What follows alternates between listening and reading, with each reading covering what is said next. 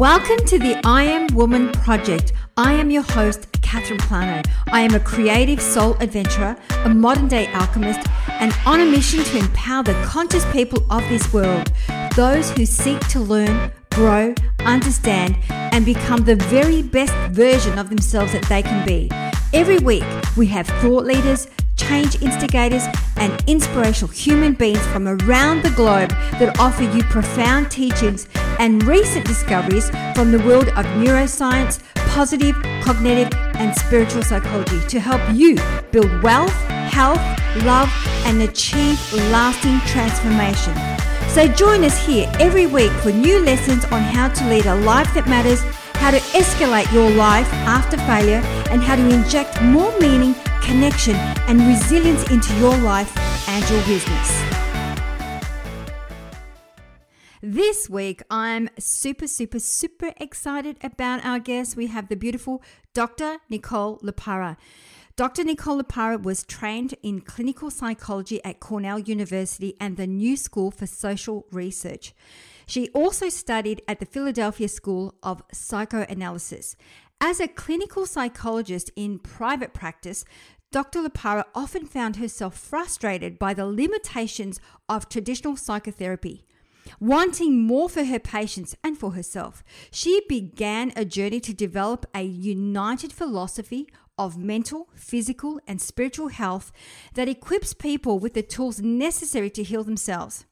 Her first book, How to Do the Work, Recognize Your Patterns, Heal from Your Past, and Create Yourself, is an invitation to do the work with the inner tools we all carry within ourselves. The invitation is yours if you choose to accept it. Wherever you are on your path, Dr. LePera meets you with open arms. Your current level of self mastery is the only prerequisite. This is a guide for your journey of becoming. She is also the creator of the Self Healers Movement, where people from around the world are joining together in community to take healing into their own hands. It's now time to tune into this one very inspirational human being. Enjoy.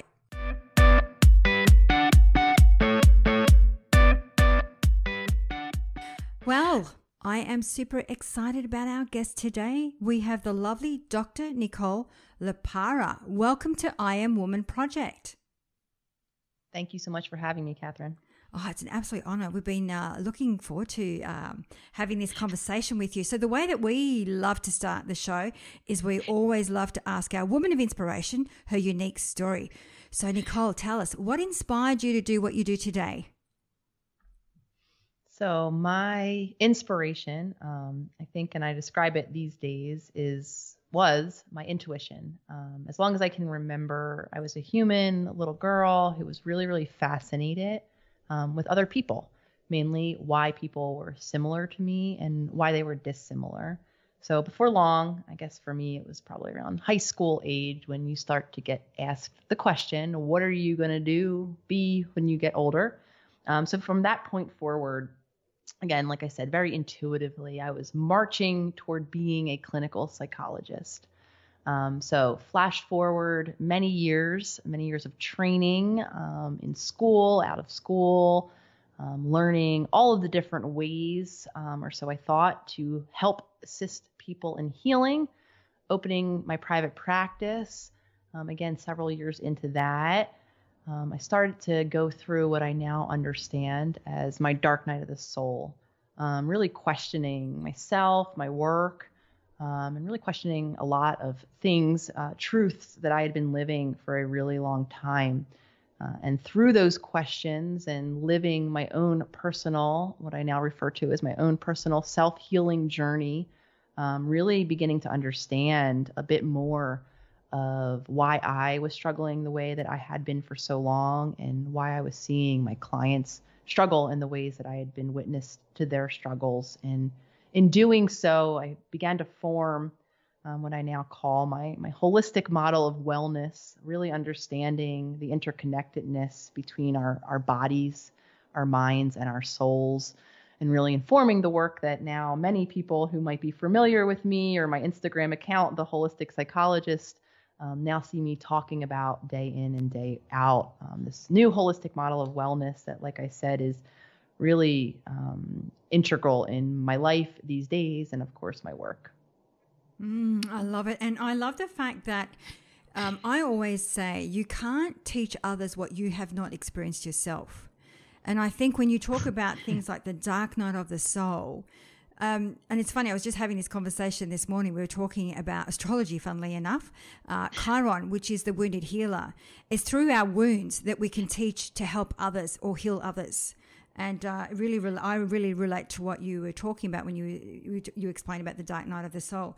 So, f- for our listeners, when you think about the dark night of the soul, how would you describe the experience? I'm sorry, can you repeat that? You broke out a second. No, no, that's okay. When you think about the dark night of the soul, because uh, we talk about that, how would you describe it in your own words, your experience? What does that mean exactly for our listeners? Absolutely. And I think it, it means a little something different. I think we all have our, our unique uh, experiences in terms of the dark night. So, of course, I'll share mine. Um, what it was like for me was this, this really vast emptiness, um, this just deep level of discontent, I think is, is the best way to describe it. Um, where, like I said, my, my whole way of being, and by the point in my life when I really started to go through it, I had checked all the boxes, I think, as a lot of us say, right? I, I, had the practice. I was in a relationship. I was living near to, to my family with whom I thought I was close at the time. And I think from outward, you know, outward appearances, it appeared to the world. And I think to me as well that I should be content. I should be fulfilled. I have the things that, you know, I had been searching, quote unquote, for for so long. Um, so I think that really describes Mayan is this really amorphous discontent and lack of fulfillment without explanation. Like I said, I looked around and I didn't really have or what I felt were the reasons to be feeling the way that I was. So it's it's a really deep gut instinct heart like because it's not external is it because external like you were saying everything ticked the boxes it was a deep piece that was missing within you. Yeah, and I would, and I think you know, retrospectively, um, if I'm honest, and as I think back, the feelings that I'm describing weren't new per se. Um, they perhaps maybe just hit like a, a peak. Um, so if if I'm honest, if I look back and if I think about my life, my relationship, those words I, I used to describe them, you know, um, discontented, not fulfilled, throw in there, not really connected um, to to people, to others, to life. Um, I think that was really emblematic of my journey. And like I said, I they weren't new. Um, if, if, I can remember those feelings in the background from childhood, even. Um, I think, interestingly enough, as I described myself, right, as the intuitive psychologist to be, um, driven by that fascination uh, about others. I think now looking back, I connect those two experiences. I think for me, it was from that deep lonely feeling that like i said had been there um, probably you know from birth from my earliest experiences feeling separate from others i believe motivated that curiosity that attempt to understand and explain and if i can understand why i am the way i am and why others are the way they are maybe i could bridge that disconnection or that gap so flashing forward in time to what i'm now describing as my dark night like I said, these weren't feelings for me, at least, out of left field. Oh, I've never felt discontented before, and here it is. Uh, like I said, I think for me, it was a gradual, you know, uh, increasing feeling of feelings of discontent, disconnection, um, and lack of fulfillment that had been there accumulating over time and getting to bursting out, I think, in a sense, I think is the way a lot of us describe it, where it didn't feel manageable anymore. And where the things that I had been doing through the lifetime to manage um, my coping mechanisms, if you will, weren't helping. The things that usually made me feel okay or able to tolerate those feelings um, were no longer as useful. So, Nicole, and I'm sure our listeners, including myself, can really relate to this how did you pull yourself out of that? What was the turning point for you? Right. So, um, like I said, because it was so gradual, I didn't pay attention to it, or I explained it away for a really long time. Um, by this point in life, in terms of my numerical age, I was approaching 30. I passed 30, and I'm sharing this because when I would talk or when I would hear my friends, you know, share about their experiences, their life, I was hearing a lot of similar themes. Um, so I really wasn't looking at the symptoms or my experiences as as something big and glaring and something I needed to even do anything about.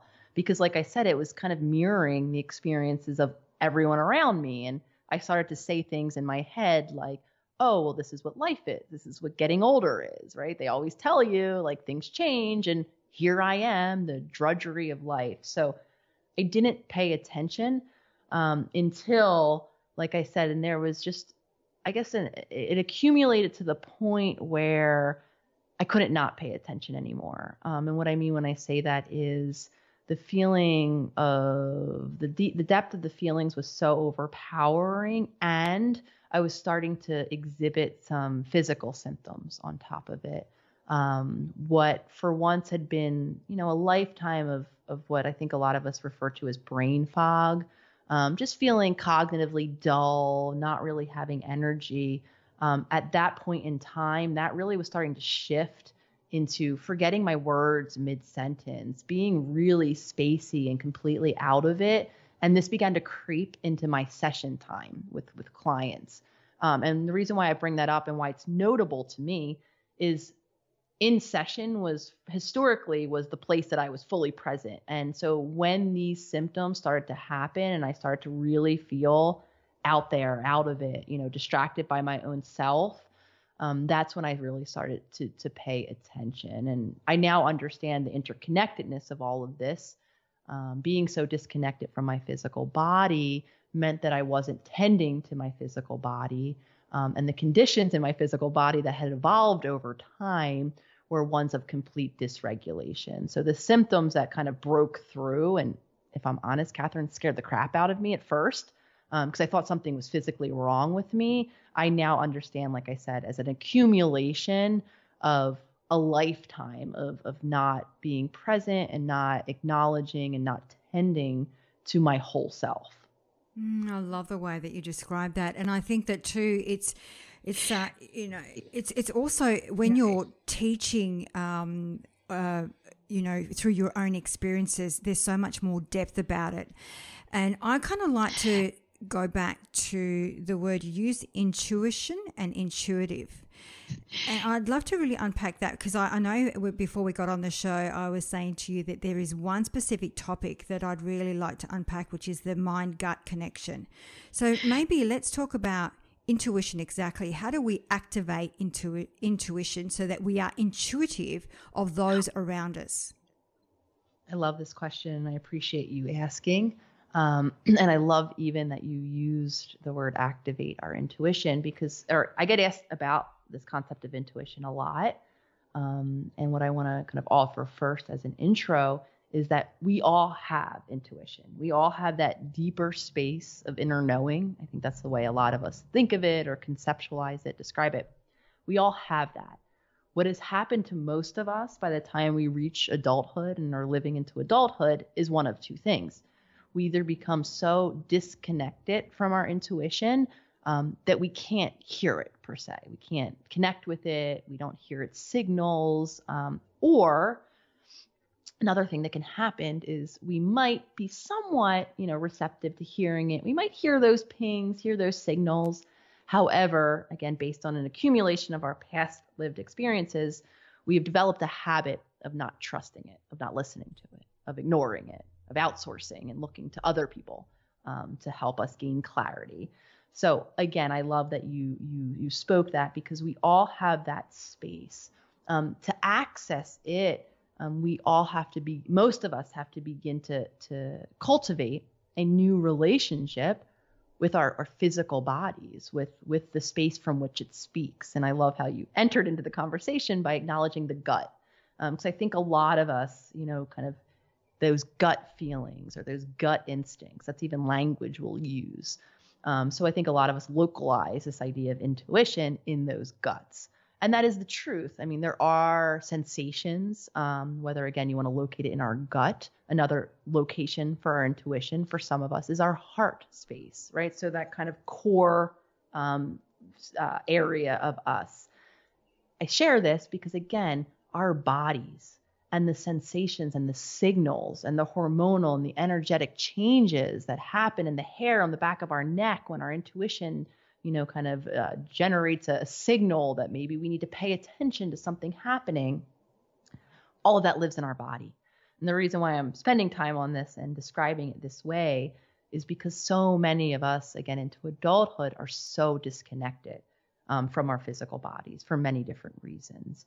So, learning how to access our intuition for, for many of us is a process of reconnecting um, with our physical self um, so that we can drop into and attune to its physical and its energetic or emotional messages.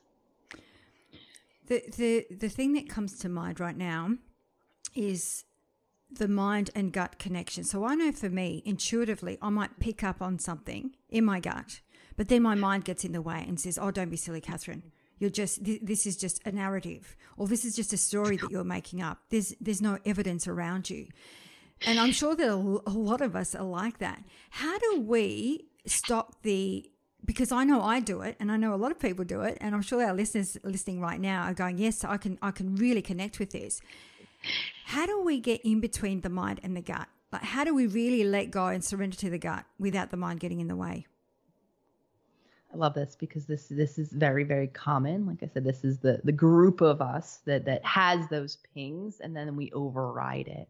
If you ask me, um, I I believe quite universally. I know you and I are on quite literally opposite sides of the world right now. Um, though there's you know the community of self healers is quite internationally, and I hear this you know pretty pretty generally from a lot a lot of us. Um, I think that quite universally, we spend way too much time in our head in general. Um, I think school systems, I think there's a lot of systems, you know, in life where we do develop that habit of outsourcing, of listening to what our mind is saying versus what our body is saying. Um, and then, of course, we have many different experiences that happen to us in life where we begin to learn not to trust that intuition um, given our childhood experiences in our homes or things that happen to us, you know, out in life for many different reasons, we develop that habit of overriding ourselves. Um, so I say all that to say, I think be, learning a habit of, of disconnecting from the mind or the monkey mind, I think as a lot of us have fondly or maybe not so fondly um, grown accustomed to thinking about the ever, ever non-ending, I should say, never-ending dialogue in our head um, I think a really great practice is learning how to disconnect from that and spending less and less time in our thinking mind and more and more time in, in that feeling body of ours.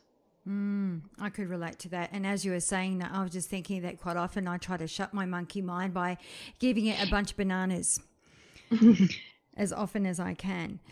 Uh, the other thing that I'd really love to unpack uh, is the ego, uh, and I think we we spoke about it before we came on the show. This one topic that I think doesn't come up enough. So, what exactly is the ego?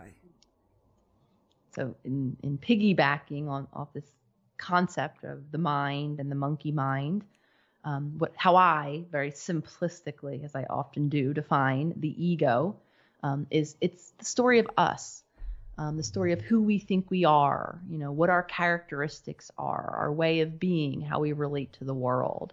We create and we been we we begin creating this story very early on in life, from our earliest experiences, actually, um, based on how we are in the world, based on how we see ourselves and experience ourselves relating to our caregivers, to those around us, to our siblings, to our peers.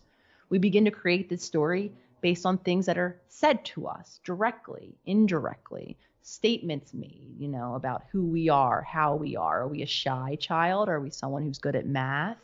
Um, we begin to accumulate, again, based on very real things and experiences that we have, all of these ideas about ourselves. And then we begin to create what I call the story of us, this idea about who we think we are.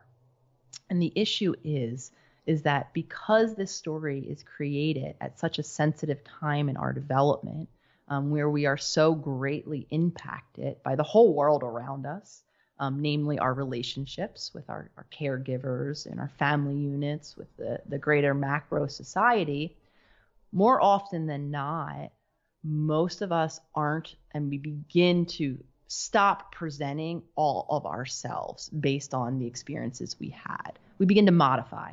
We begin to show a little less of this side of ourselves because maybe it was we felt shamed as a result of showing, you know, our sadness or showing our vulnerability. Um, maybe we get rewarded for showing, you know, another aspect of ourselves. So for me, you know, I got rewarded when I performed academically. I got rewarded when I performed athletically. So we're modifying, modifying, modifying. So unfortunately, what happens as we age is this ego, this story of us, becomes our working model for who we are in the world. However, it is at the expense of the rest of ourself that, like I said, over time, in a way, has been modified out. Hmm. I'm just thinking about a, another guest we had on the show a little while ago, Anita Moorjani, who, um, and we actually talked a little bit about the ego, and she actually mentioned that because I was always thinking to myself, your ego is not your amigo, and mm-hmm. it was really to to turn your head away from the ego because it was a, a, false persona of who you think you are, Catherine, but it's not who you really are. Um, and I remember her saying to me that for someone that is a big empath like me, uh, it's really important for me to uh, allow my ego to come in, to create a little bit of space. So I guess for me, my question around that is how does the ego serve us? I mean, what is the purpose of the ego? I'm really happy you asked that, and and I uh, because I do think and I see a lot of times um, the ego is misinterpreted. And I think a lot of times we have the belief that the idea is to kill. That's the language we use, like kill the ego, get rid of it. It's not a good thing. Um, the ego actually is important. It it for it, it acted as a form of protection um, for us because like i said the ego was born out of experiences we had oftentimes difficult painful experiences that we have. Um, so those parts of ourself that we're not showing we believe or we're doing so psychologically to some extent to keep ourselves safe. So this concept of ego this memorized story of who we are for a long time was our protection. It was our safety mechanism to avoid those past things that hurt us if I don't show this vulnerable side of myself that at one point I felt shamed around, I don't have to feel that shame anymore. So that is a protection. So to anyone out there who has this idea that the ego is a bad thing or a sign that something's wrong with you, I'm here to tell you absolutely not.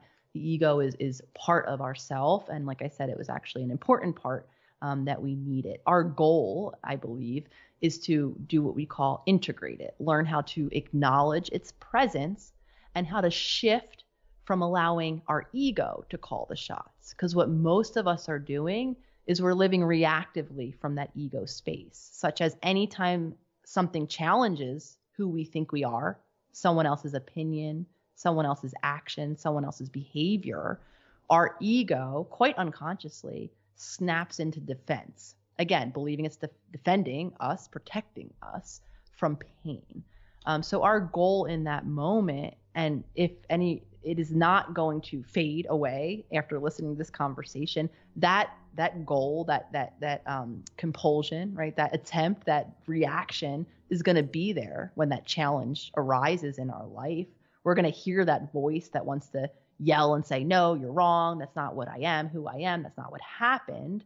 Um, our goal in that moment is this is the language I use at least is to expand to let the ego be there and to gently then over time create space where you can acknowledge right the ego. Thank you ego for serving me in this moment for for believing you need to protect me.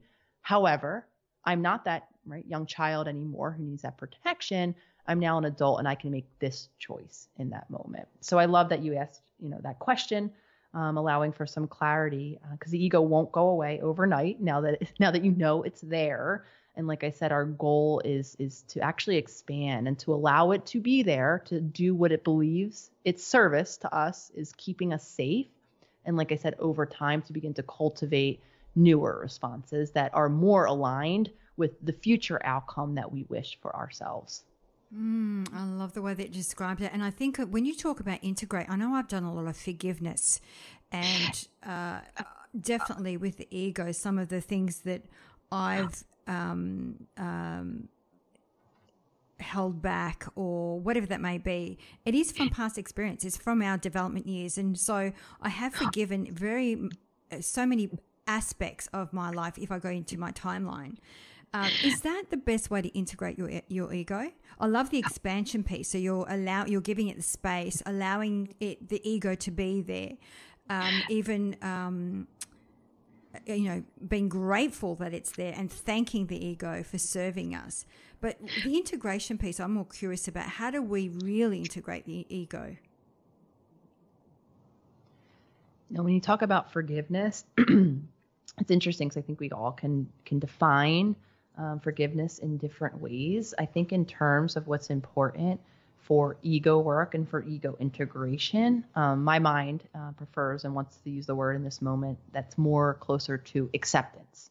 Um, like I said, to to accept its presence and to over time practice new responses um, that over time can become the go-to response because the ego something else i want to mention here lives in our in our in our brain in our mind in neural neural pathways that exist in our subconscious. All of those egoic reactions they say this i react with this i feel this way i do right?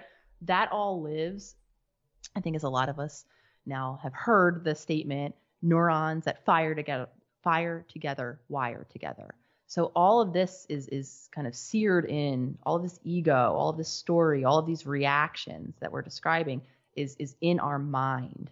Um, and why I'm bringing that up and what integration then looks like and why it takes some time is like I said, expanding, allowing those pathways to begin that fire, to begin to fire, because they will do that. They're practiced, they're over practiced in doing that.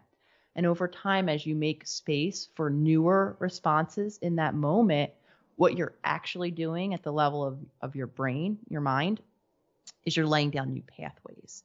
Um, so what integration over time looks like is making sure you fire those up consistently enough so that that becomes the predominant response. So what you've done now successfully, you know, after the work of doing it consistently enough, is you've shifted from that ego reactive, I call it ego consciousness, that reactive way of allowing that to generate your way of being in the world, your ego, that is, that story, keeping you stuck in that story, and you expand into empowerment consciousness where you have choice. And like I said, if you make a new choice consistently enough over time, you now have a neural pathway that will get strong enough, just like that old one was, and then that becomes your predominant way of being. And in my in my opinion, belief, and practice, that's what integration is. Mm, and I love the word empower uh, consciousness. And it is, everything is a level of consciousness. And when you think about it, I mean, maybe not so much in the last 12 months, but definitely the kind of the, the stories that I used to hear is busy, busy, busy. I don't have enough time. Um, and therefore, how can we become more conscious and make those deep changes that we need to make where it, it is it does take a level of being present in the now and being conscious about you know what you're thinking what you're feeling. And as you were describing about the integration i was thinking about the mind and body connection uh, the, the mind and gut connection and i just got a visual of dropping into your heart. So because when you said it lives in the mind uh, i just had this thing like it just drops into your heart as a way to expand. So i got a beautiful visual when you were describing that. So thank you I love that. I love the heart is such a powerful, powerful space. Um, we have so much energy in there. It's the house of where we, you know, connect, um, not only with ourselves, with others. One might think even with, you know, our higher self. So I really, really love that you are highlighting the heart space as well. Um, the gut has gotten a lot of a lot of talk, um, thankfully more recently, and um, I, I think that the heart too needs to be be discussed because it's an incredibly powerful space. Well, there's a lot of research now that sh- shows that when we talk about neurons within the brains, I think the heart has uh, a lot more than what the brain does. It's it's kind of the new brain, uh, and I know from astrology because uh, I study astrology, they do talk a lot about dropping into the heart uh, and expanding the heart. I, I guess that's going to take me to the. You talked about higher self, higher mind. Um, and everyone has different ways to describe that God self, whatever that may be for you. What is your trick to connect with your higher self?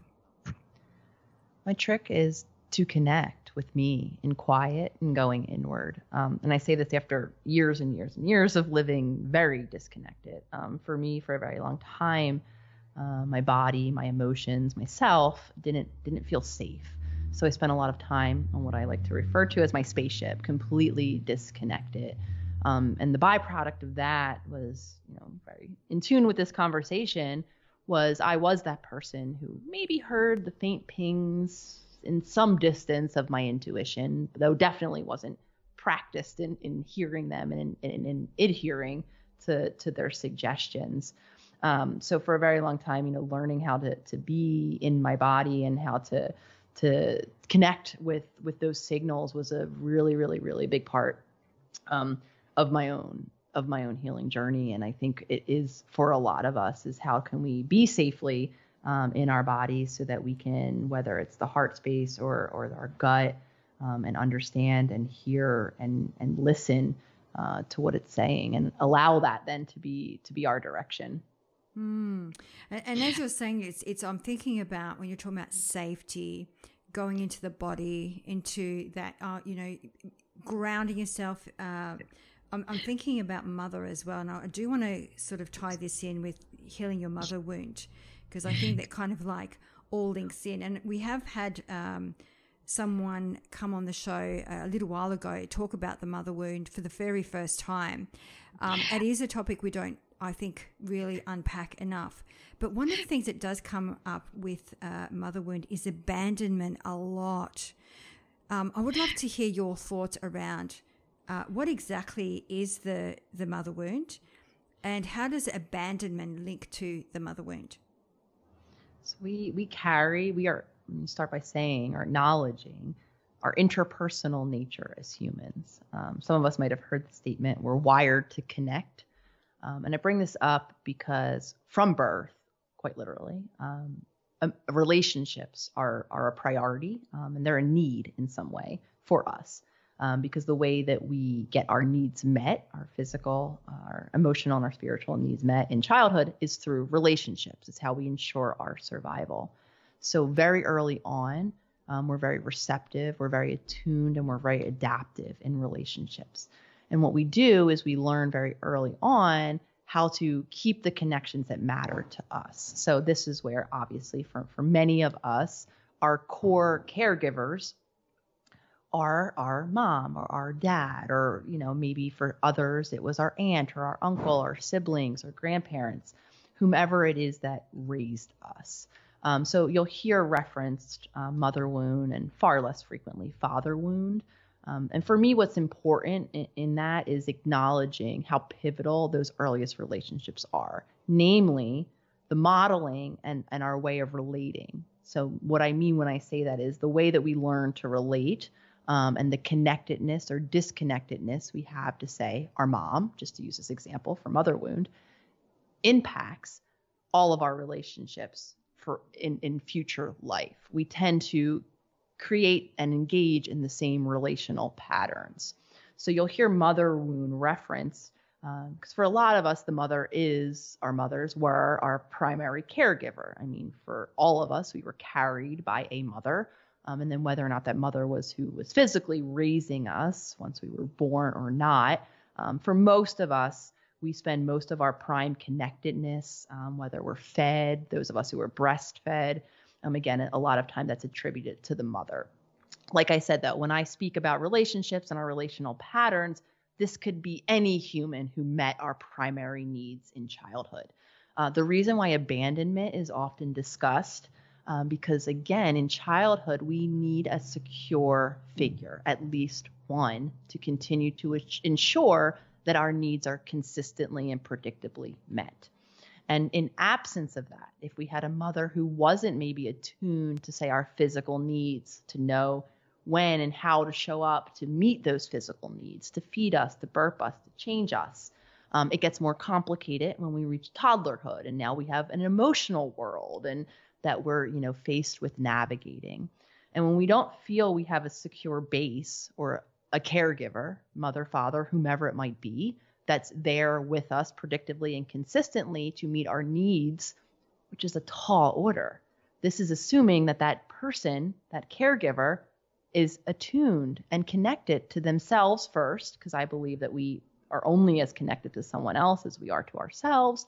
And then they can extend that presence to now a child, to be attuned to that child. So, a lot of us, in my opinion at least, whether or not we want to call it a mother wound or just think about our relational dynamics or our attachment patterns, a lot of us struggle with that deep rooted feeling around some degree of abandonment or, again, not having our needs predictably and consistently met such that we feel deeply alone.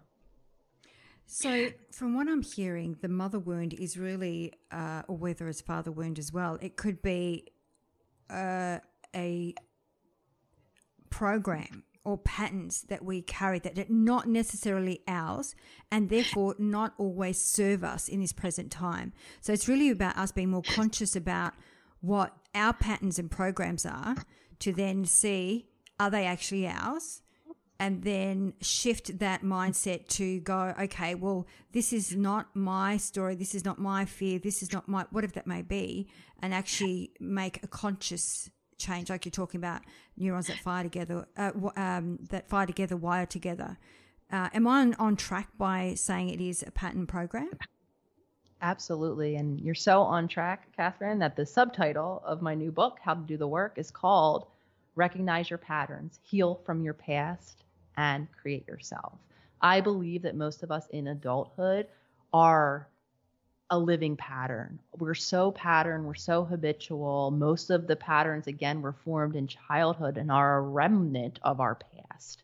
Um, so I very intentionally picked that subheading, that subtitle, um, because I believe most of us, again, into well into adulthood, are that a living replica of our past. I also believe, as per the third the third uh, part of that subtitle that we can create ourselves, that we can change and break through, break free from that patterning to create not only a self that's different, though a future that's different. Mm, and, and that was going to be my next go to is really unpack your book, how to do the work, recognize your patterns, heal from your past, and create yourself. As I'm thinking about what you're saying, Nicole, I think it also takes a lot of courage to own up to this is me that it's not you know I, and i think that even for me when i do all the deep work i i actually uh, there's a level of accountability to say that this is me this is not my relationship it's not my job it's not the, these patterns are me. And i think that the work that you do how do you um, how do you navigate that that kind of like people uh, really owning up to this is me, this is my program, this is my patterns. Because I know we're very quick at blaming and looking outside of ourselves, and you know this was done to me, rather than this is something that I've chosen to. You know, whether if you say I as a soul chose my parents, therefore I uh, chose these experiences and taking this level of accountability. I'd really love to go into that piece. I know that that piece is the deep work I've been doing over the last couple of years. I've been doing a lot of that deep work. But I know that it took a lot of accountability and courage to say that this is me, not you. Yeah, the, the amount of per- honesty, you know, transparency that we have to begin to practice with ourselves and the difficulty in doing that is a very real part of our journey. I know for me personally, I didn't want to see. And if I'm honest, I got really good at not seeing. I got really good at living on my spaceship, at being disconnected, at living in my egoic self, self where I kept rehearsing who I thought I was and, you know, ignoring things like my shadow and and objective realities that I just wasn't really ready necessarily to see. Um, and I didn't want to see so much that, you know, if I'm honest with my current partner, um, went through my dark night of the soul uh, very early on into our relationship, as did she in a different way, you know, in a different journey. And as we began to enter into questioning stage and, you know, a version, you know, beginnings of our healing journey together and separate, um, she was the bearer of some truths, of some observations, if you will, that I didn't want to hear. Um, so much to the extent that I actually wanted to knock her out when she offered some observations my way. Um, so I, I, definitely know firsthand um, how difficult it is, and how sometimes when we do hear from very well-intentioned loved loved ones, because oftentimes they are a bit more objective to us than we are. We're subjective to our life. It's hard to really pull back and see things. So oftentimes it is, you know, our best friend or our partner or our sister that might be gently or maybe not so gently pointing out things to us. Um, and I'll be the first to admit it's not always the shiniest reaction. We don't always receive it and say, oh, you know, very helpful. Thank you. Um, I know I didn't at least. So there's a lot of difficulty. Um, a lot of the healing journey is about pulling back those layers and acknowledging um, the patterns that we're living, the habit self, as I call it, that we're expressing on the daily. I think in another part or complicated aspect of it for those of us who still have relations with our family or those that raised us, sometimes we do look over and wonder and want to go back and, and speak about or gain acknowledgement of what happened to us. Or maybe we're angry and hurt and, you know, it can be really, really complicated. Um, though, like I said, I, I, I, think it's a it's it's a natural thing uh, to to want to ignore, to want to to not see clearly. Um, it's hard, I think, to to pull back and to to view. Though I think I speak to you know when you the reason why I talk about how these patterns come, how they're transmitted through generations, is not to blame. Um, it's actually to hopefully or offer relief um, for the many of us that I know are out there carrying shame, feeling like there's something inherently broken within them or within ourselves that you know is contributing to our struggles. So understanding for some of us understanding our lineage right or, or, or how we were affected can be that relief um, can allow us to maybe see our patterns a bit more objectively also acknowledging that there is so much of ourself um, and there is a future that we can begin to create that's different so, how does one see the patterns? I know for me, when you talked about shadow, I know that it's a lot of the times what I project onto my partner, especially, or my environment or friends around me. And this is when I go, oh, okay, this is the pattern. And, and, especially if I see it repeating over and over again, I can actually look back and go, okay, this has been a topic that has resonated and been repeating itself for many moons. So, what's the best way to identify our patterns? I think we can identify, or I know, the more conscious we are, the more we can learn how to be an observer of ourself in our daily life, which is a, a practice in and of itself. Learning how to, again, honestly observe whether it's our just daily behavioral patterns, the things we see ourselves doing um, alone in relation to others. Another great area to begin to observe is internally, our internal narrative, that, that ego we're talking about, the dialogue, our feelings um, and like I always say, you know, we can become, we can explore ourselves. We can learn how to be so intimate with our own patterns by looking, by observing, by making it a point to practice the consciousness that will then allow us to watch, to watch our outer way of being and to watch our inner way of being. And it doesn't take too long, um, in my opinion or experience working with others, that is, that we see them, they are so clear. We can see the endless, you know, same thematic narratives in our mind, or we can maybe see the same thematic feelings, right, in our bodies. We can find that we're always kind of drawn or feeling stress, or maybe we're always, you know, caught up in sadness, whatever it might be. Um, if you begin to look, it's it, it becomes clear quite quickly um, what I'm describing, how patterned we are, not only in our way of being and relating, to ourselves, others, or the world around us, though also in our internal worlds. Mm, and I, I, guess for our listeners too, they will find a lot how a lot more how tos in your book on how to do the work. So this is recognizing your patterns, and you talk about healing your past. Uh, maybe give us a, a, little bit of insight in what what is um, for our listeners and myself. What are we to expect from your book? What would be some sort so of like book, things? Absolutely. I'm super excited actually for the book because what the book offered me the opportunity was to kind of aggregate and accumulate um, from top to bottom, if you will, my my theory of holistic wellness in a different way than Instagram and, and social media has allowed me to do. Um, so throughout the book, I we dive into our past, um, the many ways our past still affects us, um, the way it lives in our body. I talk a lot about our body, um, how we carry trauma in our body, in the way it reacts um, to certain experiences, in different states of nervous system dysregulation. And we absolutely, because again, we are interpersonal creatures, we spend a lot of time talking about how our trauma patterning shows up in relationships or in what I call trauma bonds throughout the book, um, because I think it's a lot of us, you know, are, are wanting to begin to do the work. Um, each and every chapter ends with how to put the concepts of that chapter into practice. So, whether it's through journal prompts, um, many of which are the same exact ones I use and continue to use on my journey, um, or daily practices, we talk about breath work in terms of regulating our nervous system. So, each chapter has how to apply what we learned in, in the work. So, I'm hopeful that what it will offer people um, is a roadmap, really, of understanding again themselves, their past in a bit of a deeper way, and also providing the tools and the pathway forward. Mm, and for our listeners, you can go on to Nicole's website and download a journal so that when you do have that book, you do it's, it's it is a workbook. You've actually got a journal where you can start noting everything down and sort of emptying it into, onto paper to really help you bring it to life and get it out of your head. You also uh, facilitate healing circles. Is that correct, Nicole? Yeah, so my passion project, um, as soon as I kind of saw how universally resonating this work was, um, the self healers movement began to grow internationally.